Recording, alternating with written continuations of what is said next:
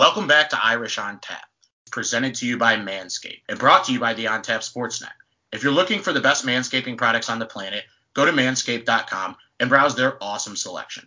The Lawnmower 3.0 brings you 7,000 RPMs of skin safe technology so you don't nick, cut, or scrape those sensitive areas. Want to keep your boys fresh all day? No problem. Go and pick up the ball toner and ball deodorant so you're fresh all day long. Go to manscaped.com and use promo code ONTAP to get 20% off and free shipping on all your manscaping needs.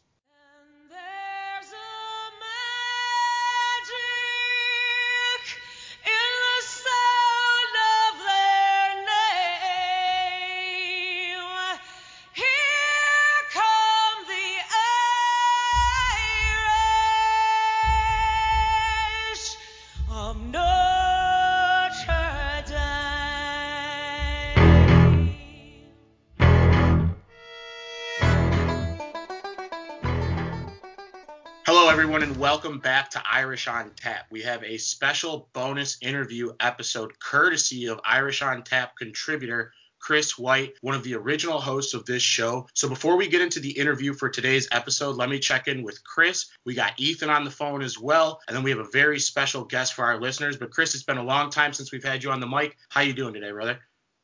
Good, man. How's it going with all you guys? Hey, Notre Dame's 9 and 0 as the Barstool Irish people have been saying, they got the T-shirt out. It feels like '88. I know none of us were alive at that time, except for one person on the other line. But let me check in with Ethan, and I will get to that very special guest here on the other line. Hey, I just asked for that hoodie for Christmas, man. That is hands down one of the best hoodies I've ever seen from uh, from anything. So yeah, introduce our guest here because they deserve all the credit for that hoodie.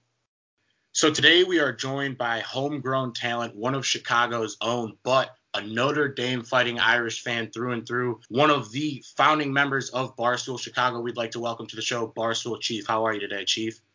I mean, you said it. The Irish are undefeated. How could it be any better than that? And the Bears haven't even played yet. So we're in this window before the sadness sets in. We're in the, the happy zone. The Bears won't play until 7:20. So it's uh, we're feeling all good right now. No pain yeah, no pain right now. We don't have to, you know, turn the turn the TV on to see the Bears getting smoked at noon. I think the Bears are going to win today. I know Carl and you guys over there are big Bears guys as well. I'm sure Eddie's got the chair out for tonight. But we wanted to ask you before we get started with everything. So we know, you know, you're from the Chicagoland area. How did you become a Notre Dame fan?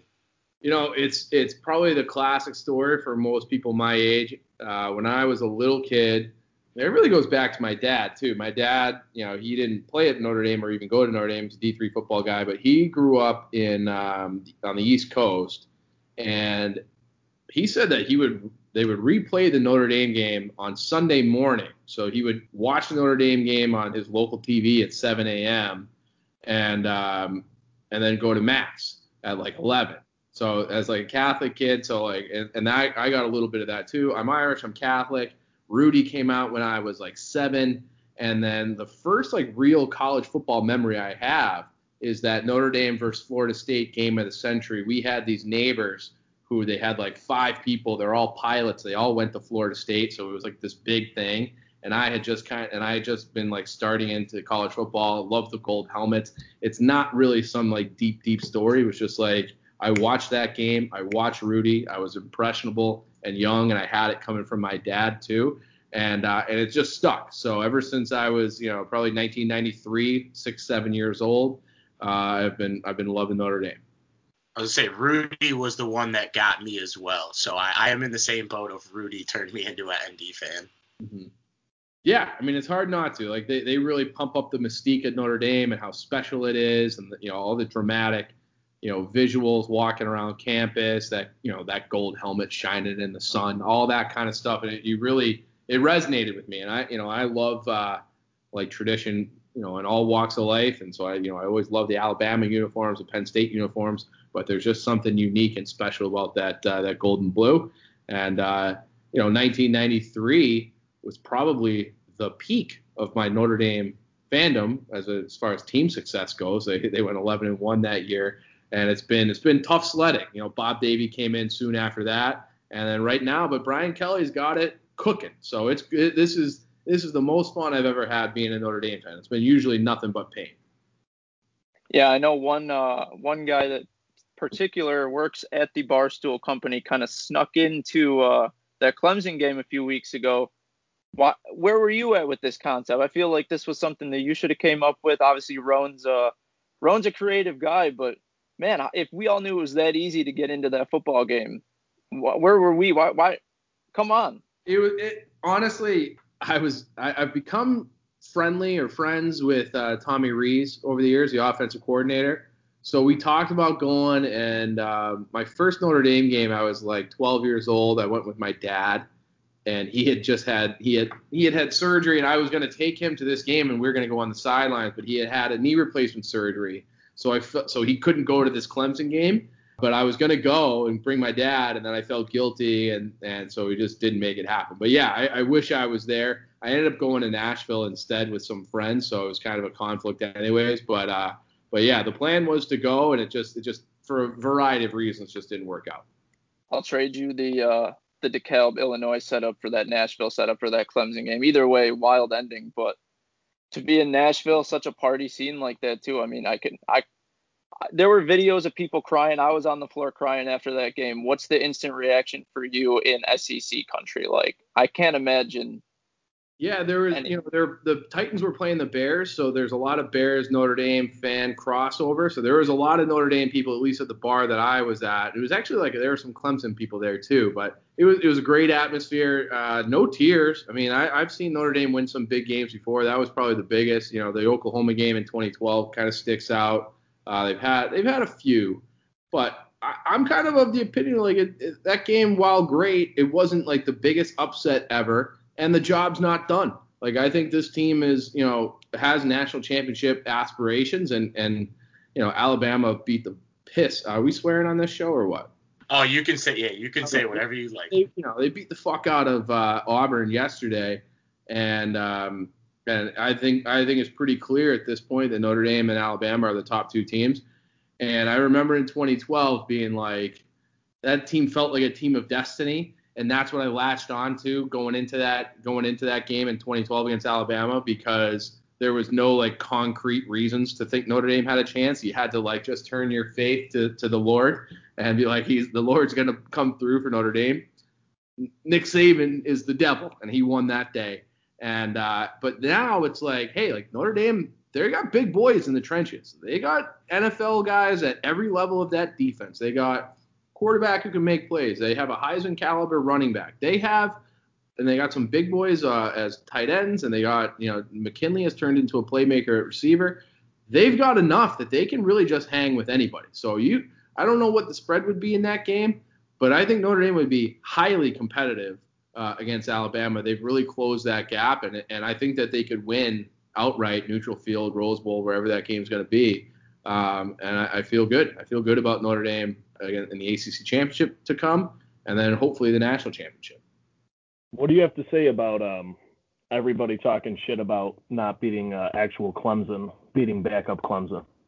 All right, I'm so tired of hearing about that because if you look at the numbers from uh, I can't pronounce his name, DJ Agunguga, that we've been calling him ukulele. all right, I say Agunguga. I don't know why, but it, it sounds funny to me. So DJ Agunguga and DJ's easy. 440 yards.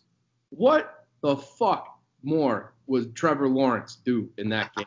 Was he going to throw for 445, 450? That's going to make all the difference? No. Trevor Lawrence, he might throw for 400, 440. Like he might do the same thing. He's not going to do markedly better. Notre Dame made a decision that they were going to take away Travis Etienne and and make Clemson throw it, and Clemson was able to throw it. They got the great playmakers on the outside. They always have. They shut down Clemson's running game, and they scored enough to make it happen. And and you know a, a couple mistakes by you know one in particular by Ian Book kind of made that uh, let Clemson be in that game uh, a little bit longer than maybe they should have. But I thought Notre Dame really controlled the line of scrimmage. They played big boy football, and you know, and I tweeted out the the picture uh, from the North Carolina game too. It was just like their heavy goal line set, and I was like, I'm aroused. Like this is the type of football I want to play. Like, I don't I don't want to play spread them out Texas Tech Big 12 football. I want to play. Let's be mean. Let's grind these guys in the ground. Let's play defense, and and that's ultimately what always wins in football. Like that's like Alabama can sling it now, you know they're they're a team that wins up front, and Notre Dame's a team that wins up front too. And same thing with Ohio State. Like these are the teams that put NFL quality guys, um, it, you know, along the offensive and defensive lines, and Notre Dame has closed that gap. They got great linebackers. They got Kyle Hamilton. You know, he'll be probably a, you know top 15 pick next year when he comes out after his junior year. So Notre Dame's got it all, and I, I think this is this is not the same thing that we've seen where everyone's like, oh, Notre Dame's a fraud. Notre Dame's a fraud. They're not. They can play with anybody, including Clemson, including Trevor Lawrence. So you know that'll be a coin flip game in the ACC championship, but they're right there with Clemson. I'm not afraid of Trevor Lawrence. So I got to ask you, as someone who has a couple years on us and a couple more quarterbacks that you've seen at Notre Dame, we said yesterday on the recap, you know, when Ian Book made his entrance into the Miami game and madness ensued, we got absolutely destroyed. If you would have told me that night that Ian Book was going to play in two college football playoffs and have us in the running for a national title twice, I would have called you crazy. So through where you're at on Ian Book because we're huge Ian Book guys at this point. We, you know, we've been all the way behind him as far as supporting him and making sure, you know, I mean, he's quarterback at Notre Dame. Obviously, you have higher expectations, but he's going to finish as the all-time winningest quarterback at Notre Dame. And and like you said, I mean, this is arguably the best Notre Dame team that we've seen in all of our lifetimes, and they're right there in the running for a national title. Yeah, I would say, you know, Ian Book is a I said it during the North Carolina game. He's wildly entertaining and effective while protecting the ball. He's he's had multiple streaks of throwing it, you know, 200 plus times without an interception. Like that's really incredible at the college football level.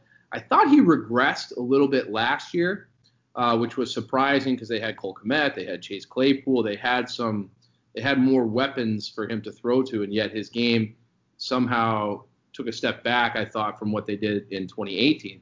This year, he's he's definitely gone forward. He's one of the leaders of that team he's never going to be. But again, then maybe in 2019 it goes back to the running game wasn't as good, and uh, they didn't have a dynamic running back. But he's a perfect college quarterback, complementary piece, very good. I don't think he gets the credit that he deserves. Is he going to be a first round pick or even a fifth round pick? Probably not.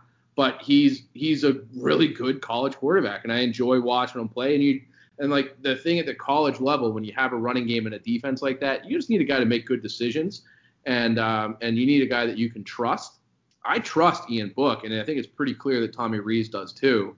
And he's getting better and better every week. I think he struggled, you know, a little bit out of the gate, but as McKinley has emerged and, and Michael Mayer has emerged as a uh, as a receiving threat, they have enough talent on the outside to support him, and they play action people to death and hit a few over the top, stretch the defense, and it's and it's away they go. And he's not afraid to pull it down and run. Like he's not like Michael Vick out there but he's extending plays. He's picking up key third down, you know, third and six. It's like, well, it's Ian Book time.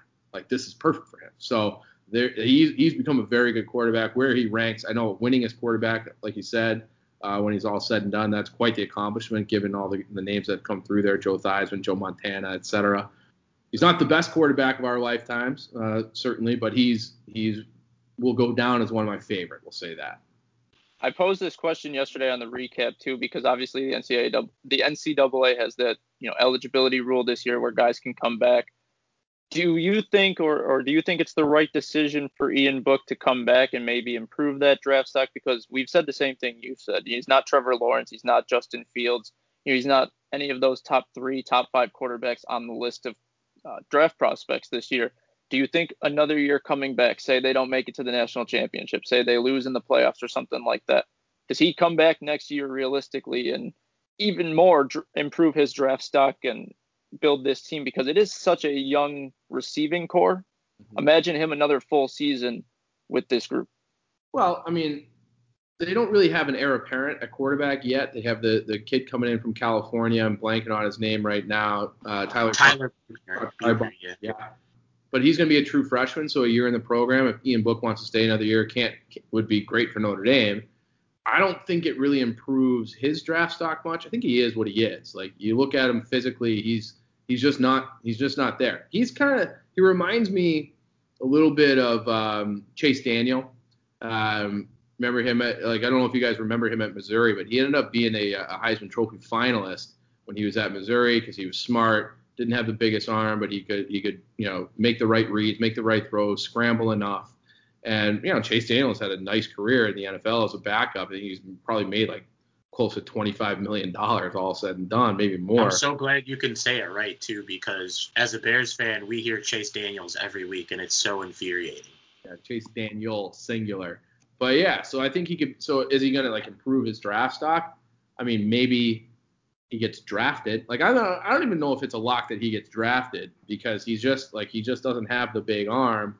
But if you're drafting someone with the intent of him being just part of your program and, and, and a backup, he can definitely do that. And that's like you know, why that's the reason a lot of guys get drafted in the late round. Not people typically aren't looking for a Tom Brady. You know, that's like a once in a lifetime thing. But you might be able to get a Chase Daniel in the fifth, sixth round is that worth it to Ian Book to wait another year to go from six to four in the draft? Maybe. I don't know, but it'd be good for Notre Dame.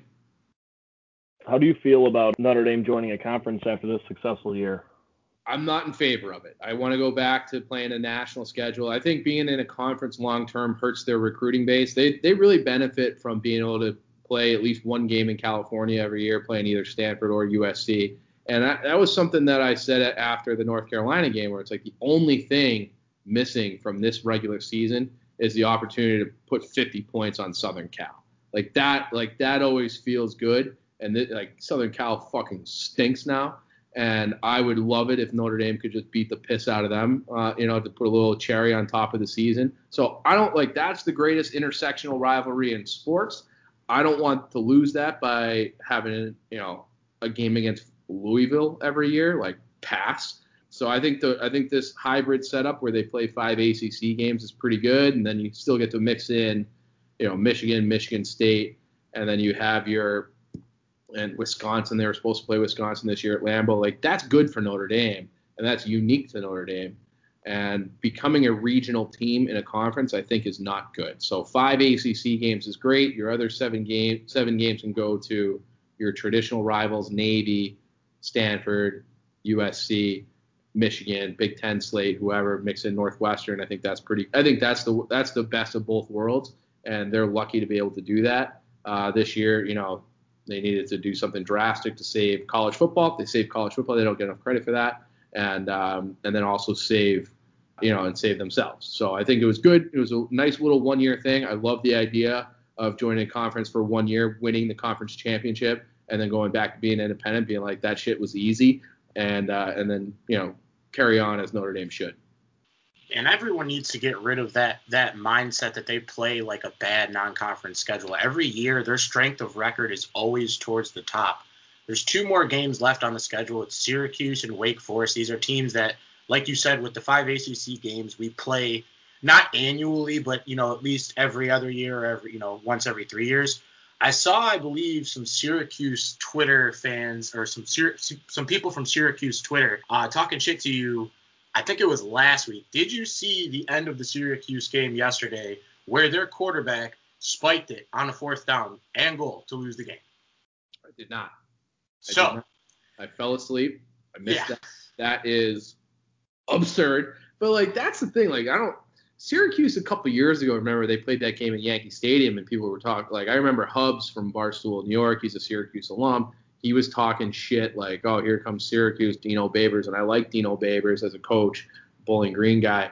But this is one of those things where it's just like, hey, and I, and I've been there as a Notre Dame fan when Notre Dame would have like these really good years, and it's like, oh, we got USC, like the Reggie Bush USC teams, and aside from the one game, uh, the Bush push it was like you knew what was going to happen. Like there's a talent gap. The talent gap between Notre Dame and Syracuse is absurd. There's no circumstance at which Syracuse can win that game. Syracuse people should just pipe down. It's not going to happen. Worry about finishing better than 500. I don't even know what their record is. They're irrelevant. They've been irrelevant since Donovan McNabb was there. They stink. Just shut up, take your beating, and you know try to be better next year. But I don't want to hear from Syracuse people ever again. I have more respect for Wake Forest and what they're building than I do for Syracuse. So Syracuse can fuck off.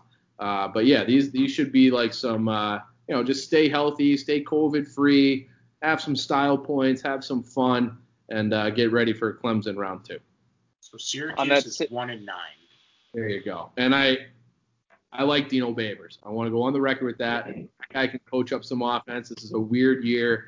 Let's not judge Syracuse and Dino that harshly, but they're not. They don't want this smoke. Not this year. So just shut up.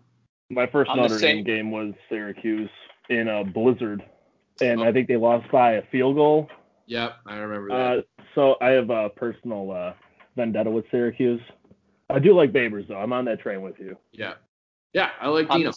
They're gonna sling it. They'll they'll be eventually Syracuse will get to a place where they're gonna win eight games a year with Dino, and that they should be very happy with that. Because they're Syracuse. You're Syracuse. You're a basketball school. Shut up.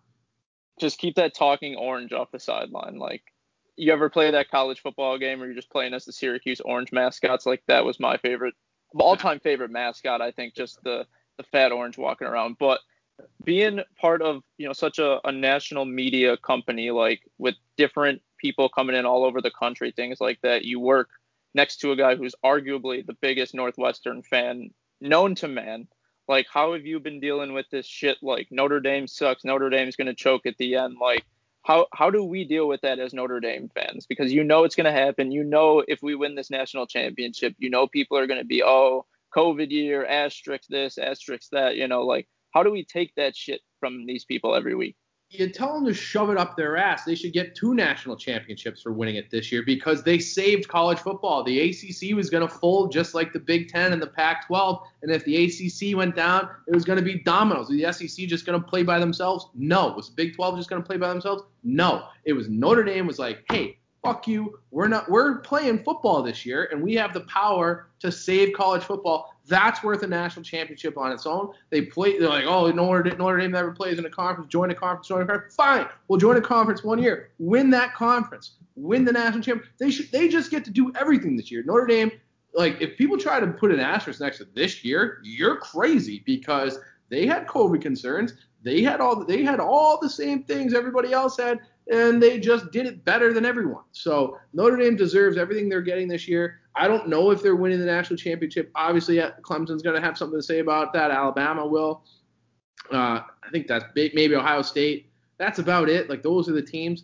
And then you know we'll see. Like we'll see. But like you can't put an asterisk on this year. If a Pac-12 team somehow got in the playoff and won it, then you can put an asterisk to them. Congratulations, you played six games. Like what are we talking about? But Notre Dame's playing a full slate. They played in the conference, which everybody's been crying about since I was born, and uh, and they they're they're doing it. They're killing it. So you can't put an asterisk next to them. Dealing with other people like White Sox Dave, like please, like he was talking so. Oh, I want Notre Dame. I want Notre Dame. Like no, you don't. I promise. You couldn't even handle Michigan State.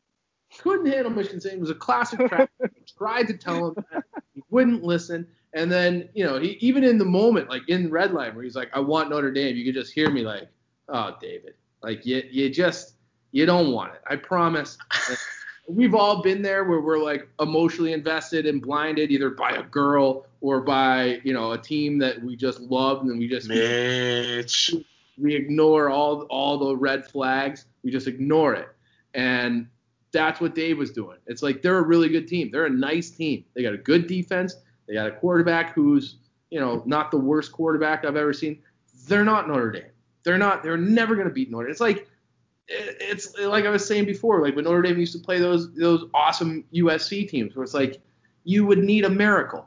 You just shut up. Like you beating Wisconsin is not the same as beating Notre Dame. Notre Dame's much better than Wisconsin too. So again, I'm not concerned with White Sox Dave or anybody else. Like this has been a great year. They're going to continue to beat the shit out of everyone and and do it in a way that just makes you feel good, just running the ball down your throat which maybe that's just me. Maybe I love like guys like Tommy Tremble just throwing people out of the club. Like that's what I want to see. And they're doing it. Like it's big boy, it's old school, it's smash mouth. I love every second of it. Yeah, on the topic of Northwestern, like we said before we started recording, uh, my brother's a huge fan of Northwestern. Uh, now I wouldn't say pretty close with White Sox Dave, but I'd say they're at least acquaintances or friends. I got to his house late. I had a bunch of stuff going. We we cover NIU as well, and we're credentialed, so we had to go watch the game, be a part of the press conference and stuff.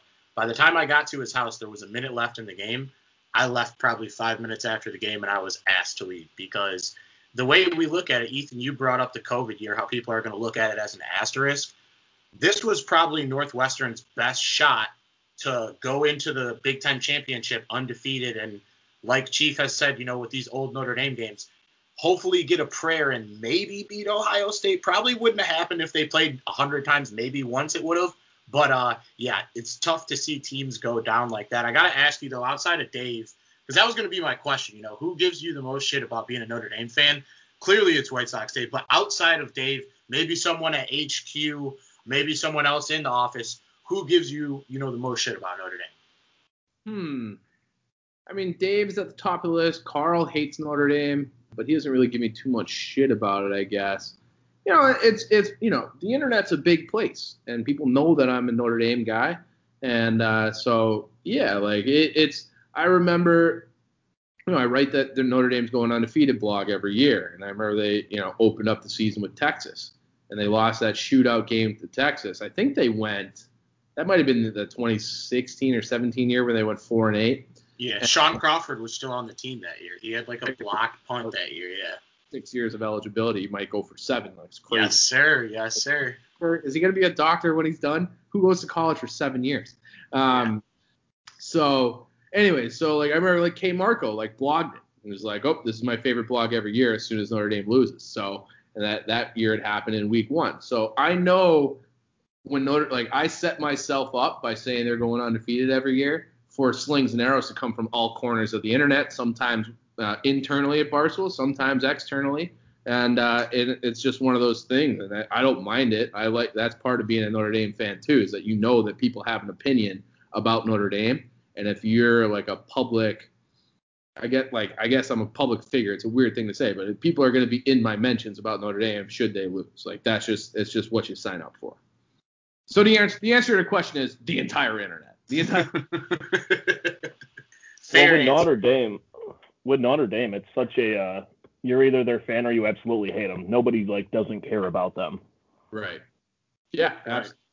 Absolutely, that's the way it is, and that especially I feel like that's especially true in Chicago because you have all the Catholic League kids who are, you know, they like a ton of kids go to Notre Dame, and then the kids that don't hate the kids that went to Notre Dame. So like I knew Tommy uh, McLaren, he was a douchebag, he went to Notre Dame. He wears his class. Like there's a lot of reasons to hate Notre Dame, and I appreciate that. But as far as a football program, it's hard to hate this team too. Like if you can't appreciate this team, smash mouth, all of that, then like I don't want to know you. So do you have um do you have a number two team? Or do you have like a team per like conference, like one Big Ten team, one SEC team? Well, like I, I dated a girl. Dave always like White Sox. Dave always gives me shit about this, but so I did a blog about Dana Holgorsen and his hair like six years ago, five years, something like that, a long time ago, and like making fun of Dana Holgorsen, and Holgorsen loved it, so he sent me like a giant box of merch. Uh, like I'm talking like a moving box worth. It was like that. This is like my entire wardrobe now is West Virginia stuff. So I, I, you know, I can be bought. So when Dana Holgorsen was at West Virginia, I would casually root for them. Um, I dated a girl from uh, Franklin, Tennessee for a long time, uh, my early 20s. So I was down in Tennessee all the time. Like we are like once a one weekend a month we were down there. And I started to, you know, kind of root for the Vols. Like I like the Vols. You know, if they lose, I don't care, but it's nice if they win but if it, they ever played against Notre Dame, like I'm rooting for Notre Dame. But if I, you know, like they have my attention, so to speak. But I don't really, I don't really care. You know, it's just like, oh, I'll root for them if they win, and you know, I like that they win. I like they are college football to me, like that type of environment. I've been to Neyland Stadium twice. You know, 110,000 people singing Rocky Top. It's impossible not to get swept swept up in that. It's an awesome time. The tailgate scene's incredible, but I don't feel about them the way I feel about Notre Dame. It's just not. It's just not the same thing. But I got a place in my heart for them. It's just you know. But no, I don't have like backup teams or a team in every conference, so to speak. I'm Notre Dame. That. Yeah. I'm uh well like I like PJ Fleck a lot, but I really don't care if Minnesota loses every week. NIU grad baby. Just say row the boat. Yeah, row the boat. The boat definitely has. They need some flex seal. They need a little help from Billy Mays because the boat's been sinking this year. And I saw Rashad Bateman actually just opted out as well. So that's that's tough for them. But yeah, Ethan and I have been huge Coastal Carolina fans this year. Really like their field, their colors. It's been fun to watch them. And then obviously we both I'm a grad student. He's a undergrad student at NIU, and then we cover the team. We actually uh, finagled our way into credentials over here, so it's uh it's fun to cover them. But they are currently 0 and 4 on the exact opposite end of the spectrum of Notre Dame right now. Yeah, I mean that's actually ironic about the, the Minnesota piece too, because Brian Kelly used to say that Minnesota was his dream job. That it had he saw that program as this untapped potential and he that's where he was like, and he was bouncing around from you know Western Michigan or where was he? Central Michigan, Cincinnati. Like he he thought. Then, yeah, he was at Western Michigan right before uh, Minnesota. Right, and then and he, he, brought the quarterback with him too, Tanner Morgan. No, no, no, that's Fleck. I'm talking about Brian. Oh. Brian Kelly. Oh, Brian Kelly, yeah, yeah. Brian Kelly started at Grand Valley State, and then you know he was at Cincinnati he would say, you know, like he he gave an interview one time being like, "That's I want to be at the coach. I want to be the coach of Minnesota. Like that was his goal." And then he was like too good for that, and um, and uh, it, you know went got the Notre Dame job. It's like, oh, peace. Like I don't need to be at Minnesota. I'm going to the number one program in the country, the number one job in the country, and he's done a great job. But like that, I agree. Like Fleck, I think he will eventually have success there. But uh, yeah, this year has been, you know, and that happens. You know, you're building a program. He still doesn't have all his kids. Um, they lost a little bit uh, to graduation last year. They'll be back. On the topic of Brian Kelly, thoughts on him? I mean, he's arguably, you know, solidifying his name as one of the best coaches in Notre Dame football history. But obviously, a rocky start to his career. Adam, uh, you you have if you want to be in that discussion, you have to win a national champion. He's not he's not I, top five right now.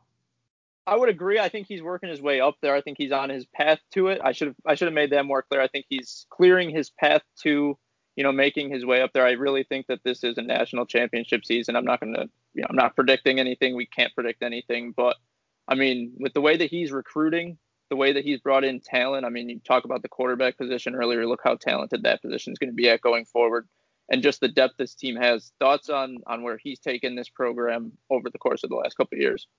Yeah, it, has been incredible. It's been incredible. I, I, I, think he's a great coach too. I'm glad he's the coach. I would say that in addition to the recruiting, which has been great, he really develops guys. Um, and I think you've seen a shift from, you know, they, they kind of seems like they reevaluated things after that four and eight year, and the strength and conditioning got different. Uh, they had a couple years where they were good and seemed like you know they uh, you, you, guys brought up the Miami game earlier from what was that 2017 or 18 where they just got their doors blown off that looked you know, that was like the Quenton Nelson McGlinchey team that you thought that they were going to be in the playoff and, and didn't make it happen. Um, they just didn't have a court. they had Kizer that year. I still say that if that team had DeShone Kizer instead of Wimbush, that team wins a national championship. Um, but regardless, like they they kind of ran out of gas. They changed things. So like he's been able to evaluate. He's given up play calling duties. He's been more of a CEO head coach uh, recently, and it's paid off. And they they you know Alabama is you know they're the number one in recruiting seemingly every year. Notre Dame sits in that 10 to 15 range, but they're able to like make up the difference because they've done such a good job with uh, player development, and also they they've really they have an identity now too. Like they Brian Kelly, if you watch him at Cincinnati, Notre Dame's offense and his offense there, it is unrecognizable. They were throwing it, they were spread it out, throw it all over the yard with all these different quarterbacks at Cincinnati. Notre Dame is, I mean, you have more resources at Notre Dame to get the big boys. So, but he's adjusted and and they've, you know, they have the they have like the jump ball type receivers. They seem like they always have a guy like that, whether it's Miles Boykin or Claypool or or now McKinley. They always have great tight ends. Uh, the running backs this year have been much better, but you know they have this identity of playing power football, and now the defense is kind of caught up to the offense in terms of that physicality, and it's great to see. But it's like Notre Dame has a brand, and they and they have an identity as a football team, which is tough, you know, and they they have a certain way they want to play, and Brian Kelly has recruited to that, and you can and when you have that established, like you, you can sell a kid like McKinley and be like look at what you know. I'm just making up names here now because I know they overlap. And it's like you can sit in the living room and be like, look at what Claypool did. You can be that for us.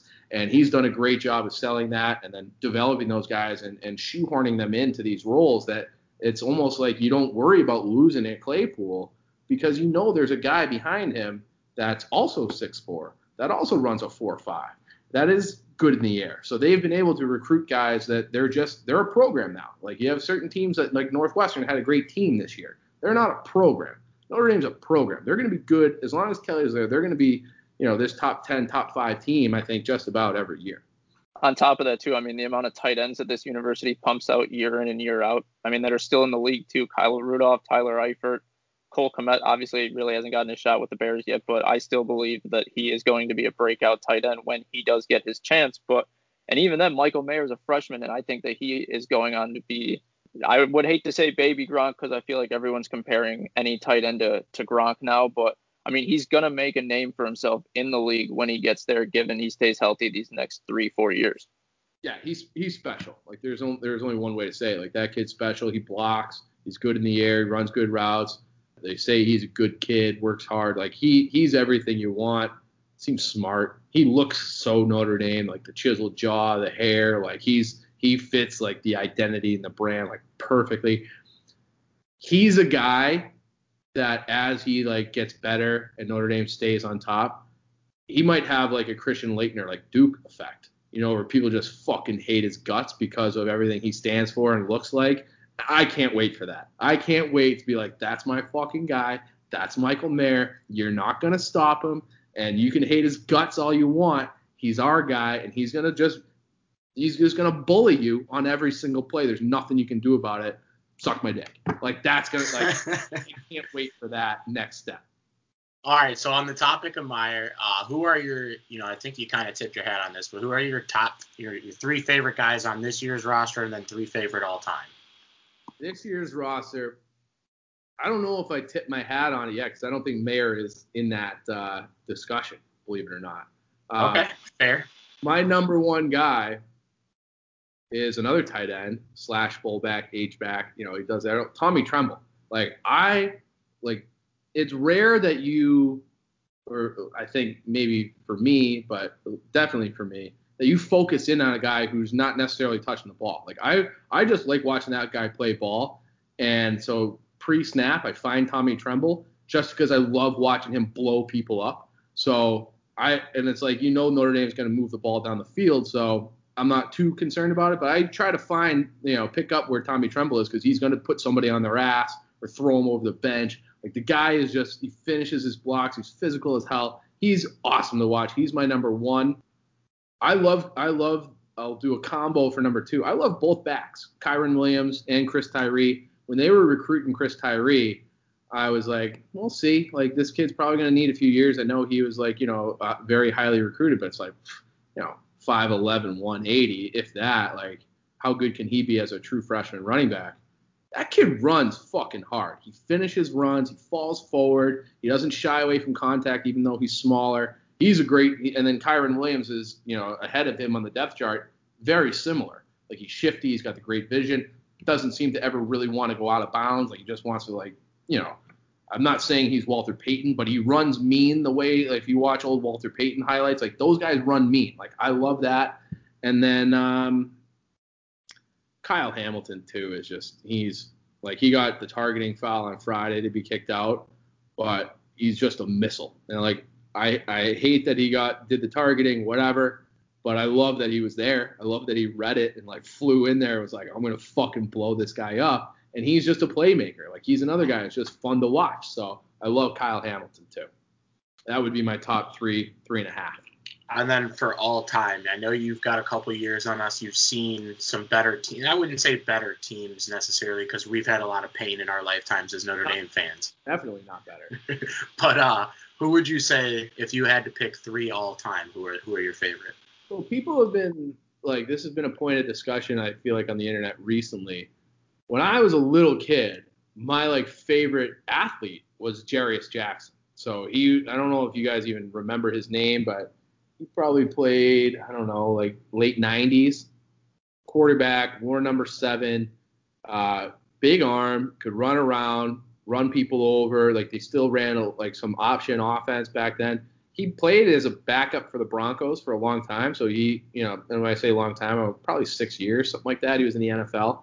So he, he was like a very good college quarterback and who was absolutely electric at the college level. So I love Jarious Jackson. The Broncos could use him this afternoon. Call him up. uh, so Jarious Jackson, uh, again another '90s guy. Uh, Darnell Autry, um, or I'm sorry, Autry Denson. Uh, Darnell Autry was the Northwestern guy, but Autry Denson, he was uh, he was like my first. This I'll just go all '90s for you. So Autry Denson was a running back. Uh, I believe he is the Notre Dame running back coach now, or was. Um, so he's been involved in the program. Loved him as a running back. And then um, Derrick Mayes. He wore number one. He was a wide receiver at Notre Dame. I remember this is when I was like a little kid, like eight, nine, ten years old. I remember being shocked that Derrick Mayes was not the first overall pick in the NFL draft. Like, what do you mean he's not? What do you mean? Like, he's the best wide receiver of all time. Like, how is he not the number one pick? Because you just don't know anything when you're a kid. But he was so sweet, and he played in the, in the league for a long time too. Unfortunately, went to the Packers, but those are probably my top three, and it's all like real, like old school retro, like Bob Davie and a Tyrone or uh, and a Lou Holtz time frame. So, but those were those were my guys. Where does uh where's your fandom truly lie? Are you uh are you all on board with Blackhawks or Notre Dame? You got to pick one. What What do you mean? Like, what do you mean by that? Like electric chair. Like you can only yeah. pick one fan. Like like one one's fan. gone one's gone forever. That's tough. um, I'd probably keep the Blackhawks because, you know, that's hockey's still at the end. Of, I love like those are my two favorite sports. Those are my two favorite teams within that sport. Like it's close, but I need more Blackhawks. Like I need I need them to be back. I need them to win again. And it's like now, now like my brain is like kind of clouded a little bit just because I do this professionally.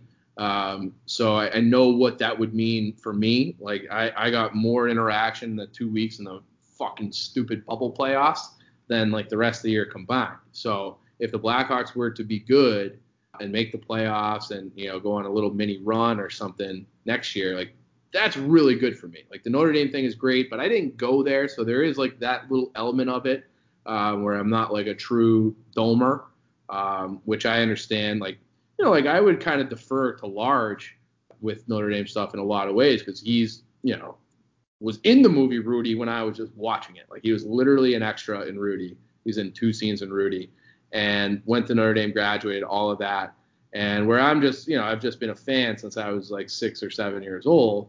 Uh, with the Hawks, it's, it's that is like how I broke into Barstool. That's that's where like I butter my bread, so to speak. So I'd have to pick the Hawks, but it's it's not like the easiest decision. On the topic of Hawks and interaction, I will say we do have Barstool Chief on the video. I know we don't put the video out for everyone, and I can confirm his head is not squished. I don't even know what that means. So everyone in the comments, your your head in the video for whatever reason, you would do your halftime and your intermission oh, videos, and they would say your head was like squished down. I don't, and it was. I don't know what, what was happening, but it was something like it would just make me look like uh, Arnold from uh, that old Nickelodeon show, where it's just like I got a football shaped head, and it was something was jacked up with the camera on Instagram, where my head would just like it would start off fine, and then would click into being smushed. But some there was some Instagram update where that's been addressed and fixed. But yeah, I had a squished head on all those intermission reports. It's like so. when you get it's like when you get stepped on in Mario. But I will say one more Blackhawks topic. Uh, hats off to you for the Stan Bowman interview. I know uh, you didn't expect him to be in office for it, and I, I listened to that one afterwards. I'm not the biggest hockey guy, but I do like the Blackhawks as well. And I've heard some of the Stan takes prior, and you know I've seen the T-shirts and stuff. So that was definitely a fun uh, listen for me. You know, not being the strongest hockey fan, but being able to kind of take a look from a GM's perspective on how to build the team from you know where they're at now. Yeah, I appreciate that. You know, it was it's not easy to uh, sit across from a guy where you've been like, I think you stink at your job, and talk to him about it for an hour, and, and then tell him to his face because I couldn't, you know, be all nicey nice when I've been Johnny Toughnuts on the internet. So I wanted to have like a back and forth where I told him what I really thought, and I thought it went well, and I thought he came off. Um, I thought he came off more likable than I would have guessed. Maybe that's just simply a product of him coming into the office and sitting there and and putting up with me. I don't feel any better about the direction of the team under him. But I thought he did. I, I was impressed that he was even willing to come in and do that. So that was good. And a little tease, we might be having uh, running it back with Jeremy Colliton in a couple weeks. So keep your eyes peeled for that. But he's he's supposedly going to be a similar sit down uh, with Colliton. On the topic of tough cookies, the uh, your boss, he's a big Michigan guy. It's kind of a rough year for Michigan. Has there been any talks with like the Notre Dame Michigan former rivalry? But you know, have you said anything to Prez about Michigan's lack of success this season, or is there any talk from you about that? No, it, it's hard because a like we don't see him hardly at all, and b he is so checked out on Michigan and Harbaugh that you can't even hurt his feelings. So you know if you think if Michigan was good and Notre and like they were like oh they're they're squaring up to play in the playoff like that would be that would be something like that would be fun. But he knows that they stink, and I know that they stink, and it's like how do you like you can't even hurt his feelings. He, he genuinely does not care. So it's hard to, you know, it's hard to get after him too much for that because he's impervious to it. He's like, yeah, I know, I think the same thing. So like he cuts your legs out. So how did you get your start with Barstool? Because I know, you know, you and most of the other Barstool Chicago guys had regular day jobs like everyone else, and you kind of did this on the side uh, until eventually, you know, Barstool Chicago became – more than just a concept. You guys got your own office and have, you know, I would say pretty extensive coverage of all of the major teams, and then you cover Notre Dame as well. But how did you uh, get in with Barstool? And, and obviously, you know, it's been successful for you. How has it been since you started? Yeah, I mean, it's I was a fan of the website and even the paper. So my um, my good friend from college, my freshman year, was a kid from uh, Chelmsford, Massachusetts. So he was very plugged into Barstool, and he's like, you got to read this this website. And back then, Portnoy was still doing. Like you heard him say like, oh, I handed out too many papers, but he would hand out the papers, and then he would take that and as like almost like a PDF and put it on the internet. So every two weeks, the website would refresh, and it was just whatever the newspaper was. Uh, it wasn't like an active blog; it was just the newspaper on the internet. So I would like every two weeks, I would read it and think it was funny and really good, and uh, became like a Stoolie like way way back, and then watched it grow. Uh, I think KFC and Kmarko and Feitelberg and those guys kind of came on around 2009, 2009 2010. And it was announced that Barstool was coming to Chicago in 2012. And I had been graduated and working, and one of my jobs was managing a, uh, a blog for this offshore gambling company. And I tried to model it a little bit after Barstool because that's all I knew. And um, and so when that was announced, I sent right uh, samples to uh, Portnoy and the guy who was going to run it at the time or start off running it, which was Neil. And Neil had a short tenure, and I had a shorter tenure to start. I wrote the undefeated blog. The, I was going to be the Blackhawks guy. I wrote one blog. It was the undefeated blog. And then uh, because there was no hockey because of the lockout, I just wasn't writing anything. KFC sent me an email being like, hey, uh, we're trying to consolidate the voices on the site because Neil is struggling. We just want to have his voice. And, and Big Cat was part time at that time as well. So he's like, you're just kind of fired. And he didn't say that, but it was like, you're out. So I wrote one blog. It was the undefeated blog. They did go undefeated. Neil got fired. So that happened in like September and or October. And Neil got fired in February something like that. And then I wrote Dan uh, ahead of the 2013 playoffs, um, being like, hey, like I was brought on to be the hockey guy. I haven't written one single hockey blog. I'd like to be given a chance here. Like you need somebody covering the Hawks because they're about to win the Stanley Cup. And he's like, all right, yeah, like we'll give you a tryout, see how you do. If people like you, you can stay. And that was April 2013, and I've stayed. So I just, it was very part time, like you said. Uh, like did it for free uh, for years. I think in 2016 they started giving us like a little something, like not much, and then started the podcast and the uh, kind of you know like the rest is kind of history. We went full time and our first our first full time day was the Winter Classic, uh, Blackhawks Bruins at Notre Dame Stadium, January 1, 2019, and and yeah, so we're we're gonna be here, uh, you know, at least for like the next three years and And uh, yeah, it's been it's been going pretty well. It's been a great experience. But yeah, that's how it started. It was just, please, can I write for free? So how fun was it um, between the four of you, just up and quitting your jobs to take this on full time?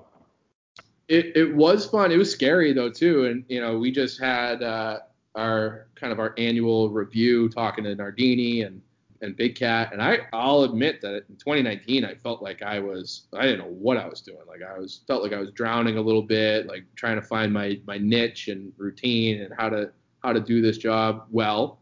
I thought I like reflectively like even in real time I was like this is not going well. That's what I was thinking in 2019. 2020, you know, we got the radio show, the dog walk thing started to you know, kind of take off a little bit. I found like what style of writing blogs outside of hockey worked for me. Uh, so I thought 2020 was a much better year. But yeah, it was exciting. It was exciting to be able to do that. Um, I was about to move uh, for a, for a different opportunity. Like I had a job offer to move to Oregon, and then Portnoy called and said, "Hey, like we want you guys to do, do full time starting in January." So it was like, am I going to make this jump at you know 33 years old to have this weird career move and ultimately thought it like couldn't turn it down and one of the best decisions I've ever made. So I, am ha- I'm thrilled to be where I am. But yeah, it, w- it was like very scary uh, to to make that jump. So as someone who's kind of made that pinnacle, or someone who has made t- made it to the top of the pinnacle sports media world, what are some of your tips for people like us who, you know, we've only done this now for two seasons and you know we're working our way up and same thing with brandon and i at niu as well. So what are what are some tips here? You've been on the journey for 10 years now. What are your tips for uh, young podcasters out there young bloggers out there?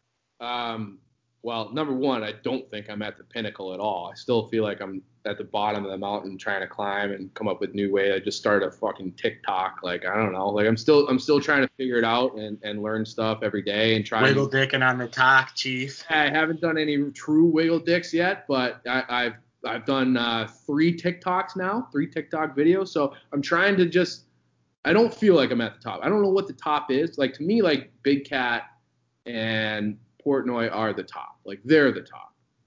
I look at somebody like Riggs as a guy that I would look up to. Like he's created this niche in like he's kind of entrepreneurial inside of Barstool. Like he created this Fore Play brand. He created the golf tour, you know, the, the Barstool Classic golf tournament. So he's he's a guy that I look up to that I would want to emulate. I don't know exactly how to do that yet, but I certainly don't feel like I'm at the top. As far as um, advice, I think the best thing is always, and it doesn't matter if it's Barstool or, or, or, if it's media or anything else, but just try to tell the truth as, as best you can.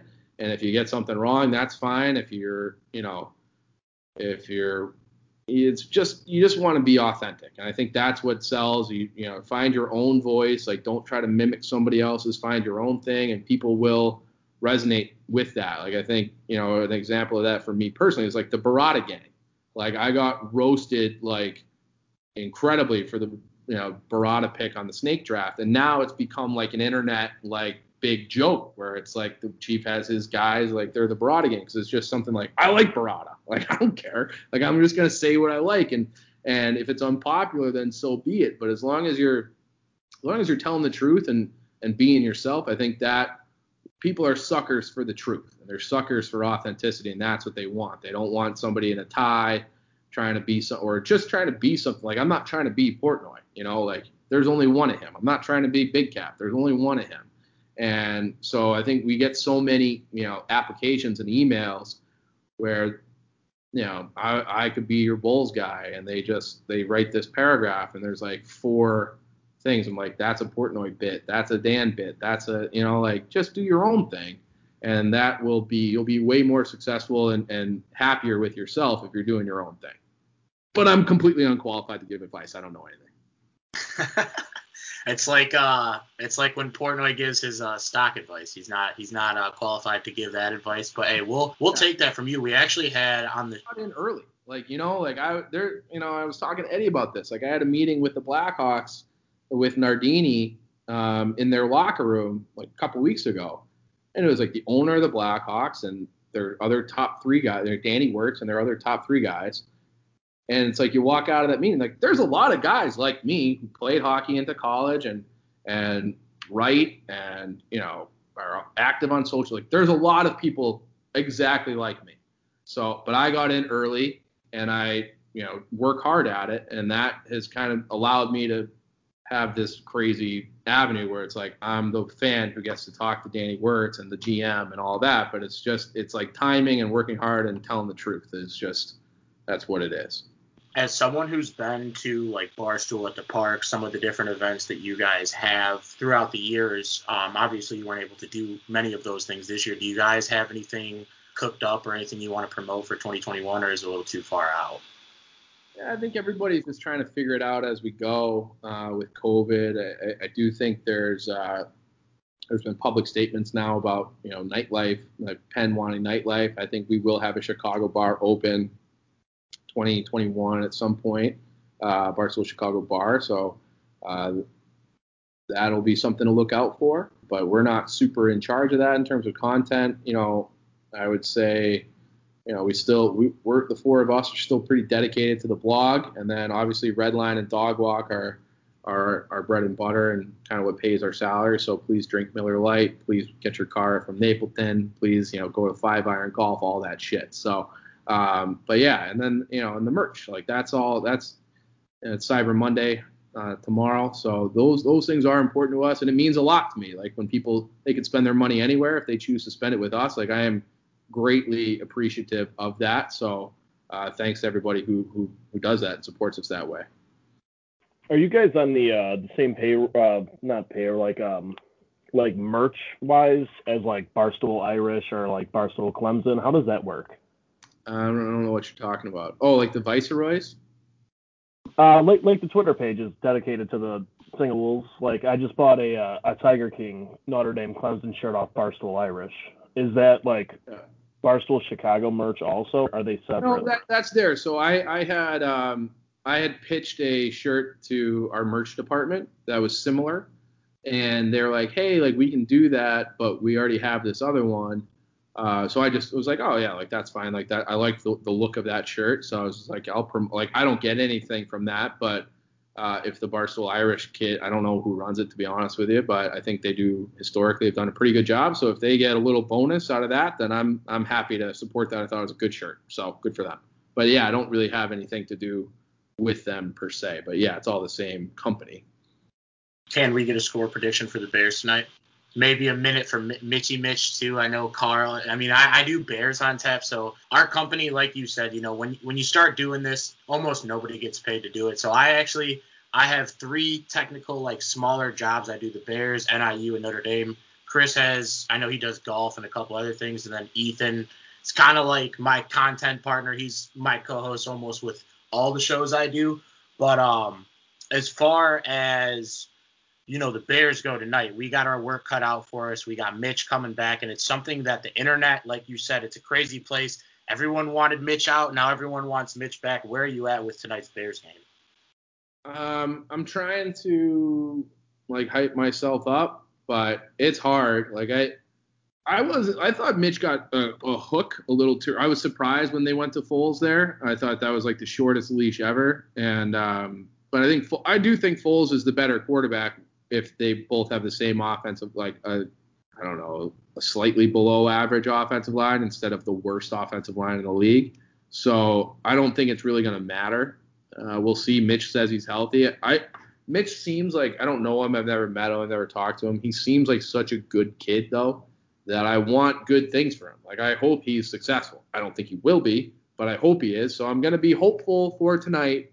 But uh, yeah, it's not like I'm I'm not putting a big wager on it. If that answers your question fair enough. We'll start wrapping it up here too. We won't keep you too long. What are your what's your final outlook? I guess you would say for Notre Dame here. Looking up, you know, they have two games left with Syracuse, Wake Forest, the imminent rematch with Clemson, and then the college football playoff to follow. How do you think we finish? And maybe a prediction without you giving away too much, you know, future blocks or what you're going to say on on Redline.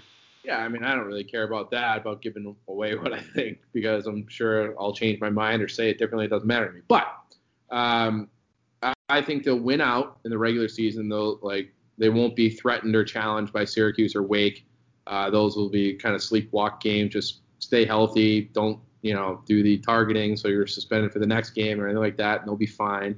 And then the, the, the Clemson game, which you know neutral site, which I guess every game in a, in a sense is a neutral site vibe with no fans, but that'll be tough. You know, the last game was essentially a coin flip. Trevor Lawrence coming back, I think it's a coin flip again. I think it'll be a tight game. So I think win or lose, they probably end up still end up in the top four. So I think they're going to the playoff regardless, as long as they, they would have to be like absolutely blown out by Clemson, and I just don't think that's possible. I think this team's too good. I don't think Clemson's quite what they were uh, like a year or so ago or two years ago. I think they're you know they're in a transition year of sorts with uh, replacing all the guys they they lost uh, to the NFL. So I think that they'll they'll either be the two seed in the playoff or the four seed in the playoff. I do think that they can beat Alabama. I do think that they can beat Ohio State, but those are the clear to me top four teams is Notre Dame, Alabama, Clemson, Ohio State. Gun to my head right now, I feel good about Notre Dame. I think I think that they can. I think it's a coin flip for the national championship. I really do. I don't think Alabama's that much better, if any, if if better at all. Jaylen Waddle being out certainly is a good thing for Notre Dame, and as long as Notre Dame is healthy, I think they can they can compete and beat anybody. So I'm excited. I think I want to see them. They'll probably, if they win out, they'll be the two seed. Have Notre Dame in the Rose Bowl. That would be sweet because uh, that's where that that site would be. And then yeah, we'll see see what happens. So give me Notre Dame, Ohio State in the Rose Bowl would be spectacular. Yeah, I just on the topic of wrapping up here, I wanted to thank you for taking such. I mean, you've we've had you on for an hour now, and from Notre Dame talk to Barstool talk, you know, we're even Bears talk here. I know the Bears obviously kind of a, eh, you know, that kind of mood, but you know, to be uh to be nine and zero oh and and looking forward to a college football playoff and to get you on. I mean, I just want to thank you for coming on. Appreciate your time and love talking Notre Dame football with anybody that loves to come on and talk with us. So. Yeah, thanks for having me, boys. It was fun. The uh, hour and seven went by pretty quickly. So that might be me, a little bit long-winded, but uh, but yeah, I appreciate you guys having me on. Hey, somebody's got a case of that somebody's got to keep us quiet. We talk too much, especially doing two episodes a week. But we'll turn it around to you. Do you have any questions for us uh, before we let you go? Taking our trick. Yes, sir. So we just flip it around on you. Um, I don't know. Pete, you guys. Pete you Sampson hit us. Pete Sampson hit us with uh, where did you, you know, how did you guys start? Um, I don't know. We've had it with, we've done it with a couple head coaches, a couple. We had the offensive coordinator for our NIU podcast, and usually it's it's something uh, something simple. But if you don't have anything, I mean, it's fair. We. I'll, I'll say this: is uh, do you guys think is it more likely that Ian Book is back next year as the starter for Notre Dame, or Nick Foles is back as the starter for the Bears? Oh, see, this is tough for me because I, have been a big Mitch guy. Like I've always been a Mitch guy, but I've always been always been Ian Book. Like I kind of did my whole 300 for three trademark, like 300 yards, three touchdowns yeah. each game, and like I would much rather like have Ian Book back with the Bears or uh, Ian Book back with Notre Dame next season, just because like Ian Book, he's developed with this team, and like Nick Foles has only been here for one full season. Now he's hurt. I also think like in terms of the Bears offense, Mitch just has more mobility with Nick than Nick Foles, and I feel like that's going to help the Bears out tonight too, is Mitch being able to get out of that pocket. Because like you're you're right, we have the worst offensive uh, line in the league. So gonna need it someone pains to us that there's two Notre outside. Dame guys on there too. Mustipher and Bars, you know, have played substantial snaps. But before you know, you ask us this, I should preface: Ethan does have four Mitch jerseys hanging in his closet. He has like every color scheme for the guy. Wait, you seriously have four? Uh, I have three. I was looking for the fourth, the white one, but I couldn't get a hold of that one. I'm a little broke, but no, three jerseys. Aaron owes you one from that bet. Aaron owes you one from tough. that bet. It's tough, man. Look, I'm not one to burn jerseys. I hope I, I hate people that burn jerseys. Like I don't know how you feel about that, Chief, but yeah, burning jerseys, like I don't get that shit. Never have, never will. Like I've never felt I'm not a jersey guy to start with.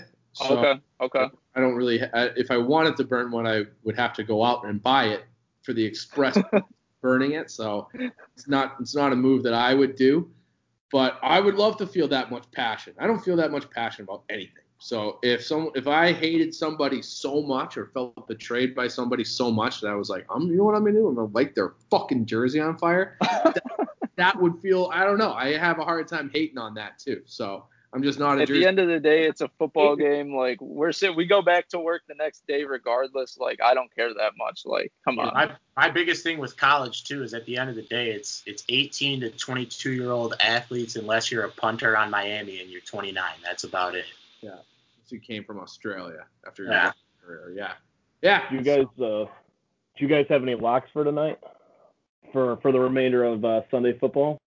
I got nothing. I didn't even look at the schedule because I'm I'm locked in on the Bears. Waiting all day for a Sunday night. Let's go. Bears are winning. Bears are winning tonight. I've I've convinced myself uh, since last week. So I Oh. made a bet with one of our fellow content creators, Summer of George. He's a Vikings fan, and it wasn't a money bet. It was a hot dog bet. I had to eat two hot dogs for every category that we lost and put them all on the timeline. Ended up eating eight hot dogs in total. Cordarrelle Patterson saved me from the last two. So yeah, our Bears have been very painful this last month. 0 4 the last four games. Got to find a way to win a football game tonight. But Chief, on behalf of On Tap Sports and on behalf of Irish on Tap, we do really do appreciate you taking the hour out of your day here on NFL Sunday to hang with us, talk pretty much just about anything. You know, Barstool, talk about ND, the Blackhawks, the Bears. Where can we find you at, and where can we find your work at on the internet? Yeah, uh, Barstool Sports. Uh, have a blogger page there. Obviously under Chief, it's alphabetical. You can scroll for the most part. I think it's alphabetical. I don't know. Chief on the on Barstool Sports, Barstool Chief on Twitter, Barstool Chief on Instagram. We have Redline Radio. We have Chicago Dog Walk. Uh, radio on Sirius every day, two to three. So you know the internet. We're on- TikTok. I'm on TikTok, same thing, Barstool Chief. So I've got three whole videos. Got maybe like 1,700 views, not to brag. And uh, and uh, so yeah, that's that's about it. Those are the places. So boys, thanks thanks so much for having me. Absolutely, we appreciate it. Thanks for coming on. real quick couple show notes we'll be back um, we're going to drop this after obviously you're hearing this after the north carolina recap we'll be back to preview the syracuse game for you guys next week and a post game as well brian will be picking up the basketball coverage and our guy austin will be picking up the hockey coverage. This was irish on tap brought to you by the on tap sportsnet and presented to you by manscaped. Make sure to check out all of their awesome products. Use promo code on tap and you'll receive 20% off and free shipping on your order. But thank you for listening and go Irish.